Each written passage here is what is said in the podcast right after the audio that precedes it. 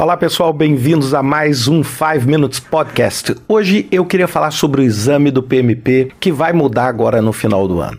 Bem, eu devo ter recebido nas últimas semanas algo como 15, 20 e-mails com pessoas perguntando sobre o exame, se elas devem fazer o exame, etc. Então eu decidi fazer esse podcast e também gravar um vídeo rápido para o meu canal do YouTube falando sobre isso, né? Bem, a primeira coisa é o seguinte: eu fiz a minha certificação já tem muito tempo, eu me certifiquei em 1999, então tem 21 anos que eu certifiquei, ainda era papel, etc. Então não é uma área que eu atuo diretamente, eu não treino pessoas para o PMP, mas de acordo com o vídeo que eu gravei há alguns anos atrás e tenho gravado para todas as versões, muitas das pessoas que assistem esses vídeos, elas acabam usando isso como uma referência para se preparar. Então eu me sinto aqui é, na obrigação de falar algumas coisas que eu penso se você estiver pensando em fazer a prova. Bem, a primeira pergunta que todo mundo me faz e a pergunta que eu brinco vale um milhão de dólares é: eu devo fazer o exame agora ou devo esperar? Bem, a resposta que eu vou te dar é depende. Depende do que? Depende se você já começou a estudar ou não. Se o PMP é algo que está assim na sua lista de desejos, em coisas que você pretende fazer um dia, bem, eu te sugiro que você espere, nós estamos há pouco tempo no final do ano e faça já a versão nova. Agora, se você está no caminho, se você já fez algum curso, ou se você já tá, iniciou sua preparação, aí eu acho que você não só deve, como tem que fazer. Porque as mudanças vão ser grandes e muito do que você estudou, da abordagem que você usou para fazer o exame, pode de repente não ser mais efetiva diretamente com o novo exame. Então, se você já começou, você deve fazer. E aí eu entro nas minhas dicas principais. E a primeira delas é o seguinte: agende a data da sua prova. E por que, que eu estou falando isso? Porque a maior parte das pessoas fica assim: ah, eu não vou agendar minha prova, eu estou preocupado que eu não vou fazer até dezembro, porque eu ainda não estudei bem, eu precisava afirmar os conceitos, ah, eu preciso estudar mais. Olha, eu vou dizer uma coisa para você: se você for esperar o dia que você estiver pronto para então agendar sua prova, você vai fazer sua prova em 2030. Então é o seguinte, faça como eu faço. Sabe como é que eu começo a estudar para uma certificação, independente de qual que ela seja? Eu começo marcando a prova. Eu juro para vocês. Eu marco a prova, eu falo assim, ó, em outubro do ano que vem, setembro do ano que vem, eu vou fazer. E depois sai correndo atrás. E eu adoro prova que não pode cancelar, nem mudar a data, porque aí realmente você achou a fórmula perfeita para vencer a sua procrastinação. Segunda dica: Entenda que o exame não é um teste de memória.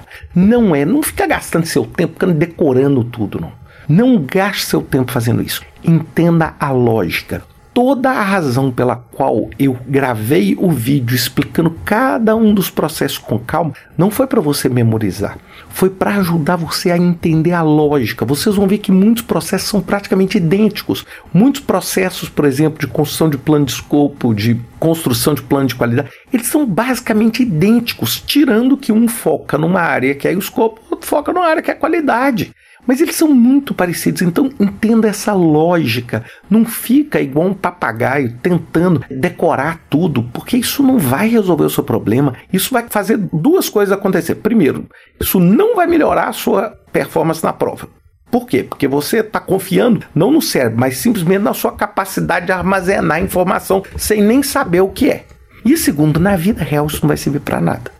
Concordam comigo? Para nada. Na vida real, os problemas que a gente depara não são problemas de memória, que a gente vai lá na memória e vai buscar.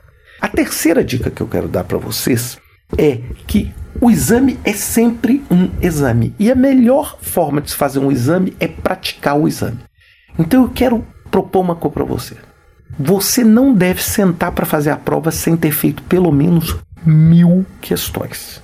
Eu sei que muitos estão ouvindo aí estão com olhos arregalados. Se você quer passar com mil questões, por quê? Você tem que chegar num ponto em que você já fez tanta questão, mais tanta questão, mais tanta questão, que você já não aguenta mais. Que você já está assim, desculpa, com a paciência esgotada em fazer questão. Você começa a achar tudo repetido.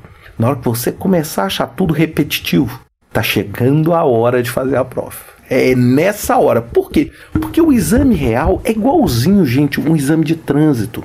o exame é uma simplificação da realidade. Isso é qualquer prova, o, o, o exame vestibular, o SISU, o Enem, qualquer coisa que você faça que é um teste, ele é uma simplificação da realidade. É aquele momento ali, aquelas horas que você está fazendo o exame. E naquela hora ali, você está suando frio, você está nervoso, você está tenso, você está preocupado. Então, quanto mais prática você tiver, mais similaridade as questões vão ter. Sabe por quê, gente? Porque ninguém vai perguntar para vocês o que tem numa rocha lunar a prova é uma prova de gestão de projetos. Então, o assunto, por mais vasto que ele seja, ele é limitado. Na hora que você começa a fazer milhares de questões, não tem muito jeito de eu te perguntar uma coisa diferente. Concorda? Eu posso mudar o termo, mudar o nome, mudar a conta, mudar a fórmula, mas eu vou sempre estar tá fazendo o quê? Uma analogia a uma questão que eu já respondi. E isso vai te ajudar também a ter essa prática, a prática de fazer o exame.